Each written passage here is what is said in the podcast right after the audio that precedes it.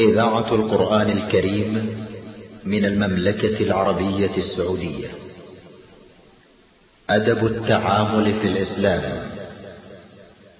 برنامج أسبوعي من إعداد وتقديم الشيخ محمد بن إبراهيم الحمد. البرنامج من تنفيذ عبد الكريم بن أحمد المجحد. بسم الله الرحمن الرحيم. الحمد لله رب العالمين والصلاة والسلام على أشرف الأنبياء والمرسلين نبينا محمد وعلى آله وصحبه أجمعين. أما بعد فسلام الله عليكم ورحمته وبركاته. معاشر المستمعين الكرام الحديث في هذه الحلقة تنبيه على بعض الملحوظات في المحادثة والمعاملة مع الناس.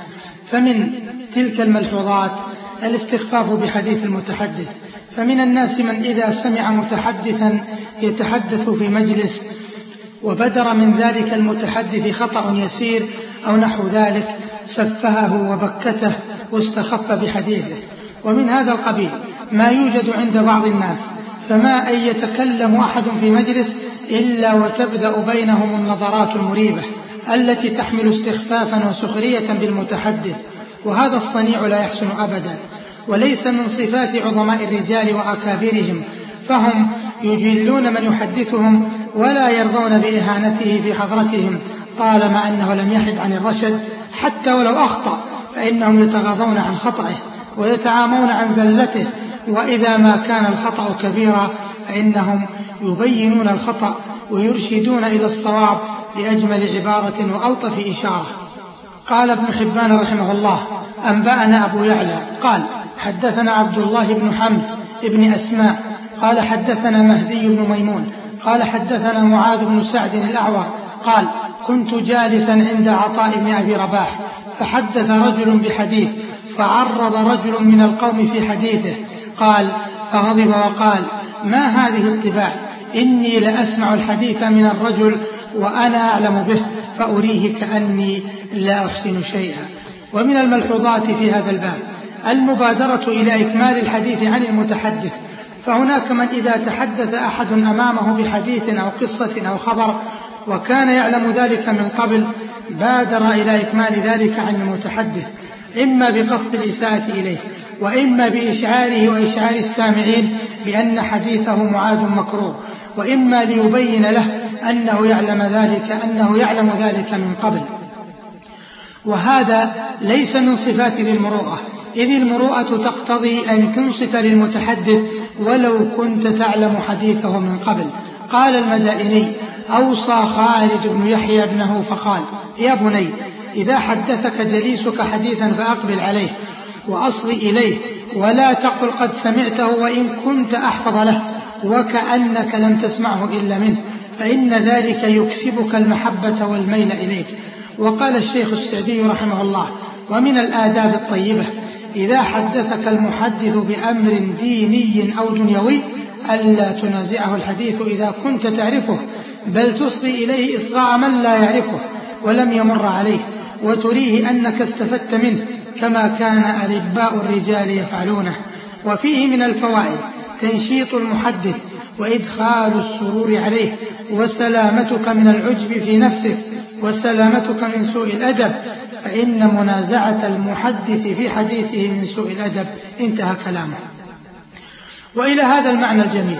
يشير أبو تمام بقوله من لي بإنسان إذا أغضبته وجهلت كان الحلم رد جوابه وتراه يصغي للحديث بسمعه وبقلبه ولعله أدرى به قال أحد الحكماء وإذا رأيت رجلا يحدث حديثا قد علمته أو يخبر خبرا قد سمعته فلا تشاركه فيه ولا تتعقبه عليه حرصا على أن يعلم الناس أنك قد علمته. فإن في ذلك خفة وسوء أدب وسخفة. انتهى كلامه. وقال ومن الأخلاق التي أنت جدير بتركها إذا حدث الرجل حديثا تعرفه ألا تسابقه إليه وتفتحه عليه وتشاركه فيه حتى كأنك تظهر للناس أنك تريد أن يعلموا أنك تعلم مثل الذي يعلم. وما عليك إلا أن تهنئه بذلك وتفرده به. وهذا الباب من أبواب البخل وأبوابه الغامضة كثيرة. قال ابن عبد البر رحمه الله ومن سوء الأدب في المجالسة أن تقطع على جليسك حديثه أو أن تبتدره إلى تمام ما ابتدأ به منه خبرا كان أو شعرا تتم له البيت الذي بدأ به تريه أنك أحفظ له منه فهذا غاية في سوء المجالسة بل يجب أن تصغي إليه كأنك لم تسمعه قط إلا منه. وقال ابن جريج عن عطاء إن الرجل ليحدثني بالحديث فأنصت له كأني لم أسمعه وقد سمعته قبل أن يولد. ومن الملحوظات في هذا الباب القيام عن المتحدث قبل أن يكمل حديثه فهذا من قلة الأدب. فمن قلة الأدب للمرء أن يقوم عن المتحدث قبل أن يكمل حديثه لما في ذلك من استجلاب الضغينة واحتقار المتحدث إلا إذا احتاج السامع للقيام واستأذن من محدثه فها هنا ينتفي المحذور. قال أبو مجلز إذا جلس إليك رجل يتعمدك فلا تقم حتى تستأذنه. وقال أسماء بن خارجة رحمه الله ما جلس إلي رجل إلا رأيت له الفضل علي حتى يقوم عني. ومن الأخطاء في هذا الباب المبادرة إلى تكذيب المتحدث. فمن الناس من إذا طرق سمعه كلام غريب من متحدث ما بادر إلى تكذيبه وتفنيد قوله إما تصريحا أو تلميحا أو إشارة باليد أو العين أو أن يهمز من بجانبه ليشعره بأن المتحدث كاذب. فهذا العمل من العجلة المذمومة ومن إساءة الظن بمن يتحدث وهو مما ينافي كمال الأدب والمروءة. فينبغي لمن استمع حديثا من أحد ألا يبادر إلى تكذيبه بل عليه أن ينصت له. وإن رأى في هذا الحديث وجه غرابة فلا يستعجل الحكم عليه بالكذب بل يستفصل من المتحدث لعله يبين له وجهته وأدلته. ثم إن تأكد من كذبه فلينصح له على انفراد. لئلا يعاود الكذب مرة أخرى. فإذا عاد إليه واقتضت المصلحة أن يبين كذبه فلا بأس حينئذ من ذلك حتى يرتدع من تلك الخصلة الذميمة. قال عبد الله ابن عمرو بن العاص رضي الله عنهما ثلاثة من قريش أحسنها أخلاقا وأصبحها وجوها وأشدها حياء. إن حدثوك لم يكذبوك. أبو بكر الصديق وعثمان بن عفان وأبو عبيدة بن الجراح. ومن الأخطاء في هذا الباب التقصير في محادثة الصغار. فلمحادثة المربي صغاره فائدة عظمى وللحوار الهادئ معهم أهمية كبرى ولتعليمهم آداب الحديث وطرائقه وأساليبه ثمرات جلة. فبذلك ينمو عقل الصغير وتتوسع مداركه ويزداد رغبة في الكشف عن حقائق الأمور ومجريات الأحداث. كما أن ذلك يكسبه الثقة في نفسه ويورثه الجرأة والشجاعة الأدبية ويشعره بالسعادة والطمأنينة والقوة والاعتبار مما يعده للبناء والعطاء ويؤهله لأن يعيش كريما شجاعا صريحا في حديثه جريئا في طرح آرائه. ومع أهمية هذا الأمر وعظم فائدته إلا أن هناك تقصيرا كبيرا فيه فكثير من الناس لا يأبه بمحادثة صغاره ولا يلقي بالا لتعليمهم آداب الحديث وأساليبه فتراه لا يسري إليهم إذا تحدثوا ولا يجيب عن أسئلتهم إذا هم سألوا بل ربما كذبهم إذا أخبروا ونهرهم وأسكتهم إذا تكلموا. وهذا من الخلل الفادح والتقصير الكبير فهذا الصنيع مما يولد الخوف في نفس الصغير كما يورثه التردد والذلة والمهانة والخجل الشديد وفقدان الثقة بالنفس. بل قد يجر له أضرارا تؤثر في مستقبله ومسيرة حياته فقد يعجز عن الكلام وقد يصاب بعيوب النطق من فأفأة وتمتمة ونحوها وقد يصاب بمرض وقد يعاني من مشكلات فيزداد مرضه وتتضاعف مشكلاته بسبب عجزه عن الإخبار عما أصابه وألم به وقد يظلم أو توجه له تهمة فيؤخذ بها مع أنه بريء منها. لعجزه عن الدفاع عن نفسه وعن نفي ما علق وألصق به. وقد تضطره الحال لأن يتكلم أمام زملائه فيرى أن الألفاظ لا تسعفه فيشعر بالنقص خصوصا إذا وجد من يسخر منه. ولهذا كان حريا بالمربين من والدين ومعلمين وغيرهم أن يعنوا بهذا الجانب وأن يرعاه حق رعايته فيحسن بهم إذا خاطبهم الصغار أن يقبلوا عليهم وأن يصغوا إلى حديثهم وأن يجيبوا عن أسئلتهم وأن ينأوا عن كل ما يشعر باحتقار الصغار وازدرائهم. كما يحسن أن يشعر الصغير بأهمية حديثه وأن يظهر له الإعجاب وحسن المتابعة وذلك بإصدار بعض الأصوات أو الحركات التي تنم عن ذلك. كأن يقول الكبير وهو يستمع لصغيره حسن جميل رائع نعم. أو أن يقوم بالهمهمة أو تحريك الرأس تصعيدا وتصويبا بل تحسن المبادرة في هذا الأمر كأن يعمد الكبير لاستدارة صغيره كي يتكلم كأن يسأله عن بعض الأشياء اليسيرة التي يعرفها الصغير فيقول على سبيل المثال من ربك وما دينك ومن نبيك؟ أو أن يسأله عن بعض الأمور التي يراها أو يعلمها من خلال حياته اليومية.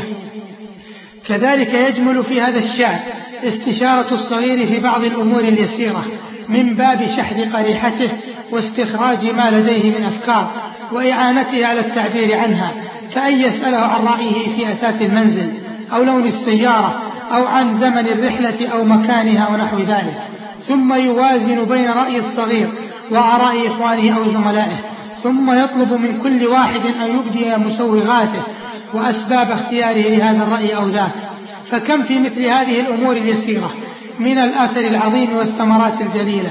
إن تدريب الصغير على أدب المحادثة وتعويده على الحوار الهادئ والمناقشة الحرة يقفز بالمربين إلى قمة التربية والبناء. فبسبب ذلك ينطلق الطفل ويستطيع أن يعبر عن آرائه وأن يطالب بحقوقه فينشأ حرا كريما أبيا فيكون في المستقبل ذا حضور مميز ويكون لآرائه صدى في النفوس لأنه تربى منذ الصغر على آداب الحديث وطرائقه.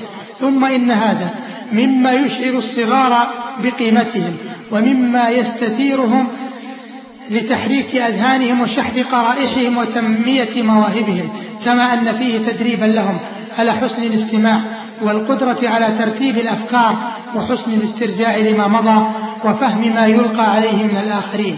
كما أن فيه تنمية لشخصية الصغير وتقوية لذاكرته كما أنه يزيده قربا ومحبة لوالديه, لوالديه ومربيه. هذا وقد وجد أن الأطفال الأذكياء يتكلمون أسرع من الأطفال الأقل ذكاء.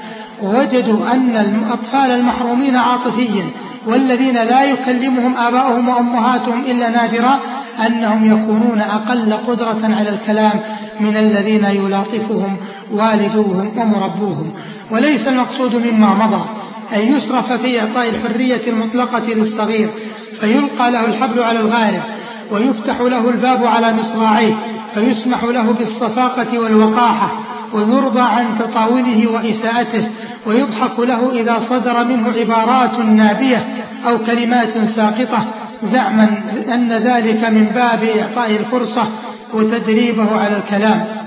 لا ليس الأمر كذلك. فالرضا عن سفاهته وتطاوله يغريه بقلة الأدب والضحك له حال صدور الكلمات القبيحة منه يعد حافزا له بتكرارها. فالمقصود أن يؤخذ بيده إلى الآداب المرعية وأن يدرب على الكلام في حدود الأدب واللياقة بعيدا عن الإسفاف والصفاقة. وإلى هنا ينتهي وقت هذه الحلقة وإلى لقاء آخر. والسلام عليكم ورحمة الله وبركاته. قدمت لكم إذاعة القرآن الكريم من المملكة العربية السعودية برنامج أدب التعامل في الإسلام من إعداد وتقديم الشيخ محمد بن إبراهيم الحمد. البرنامج من تنفيذ عبد الكريم بن أحمد المجحد.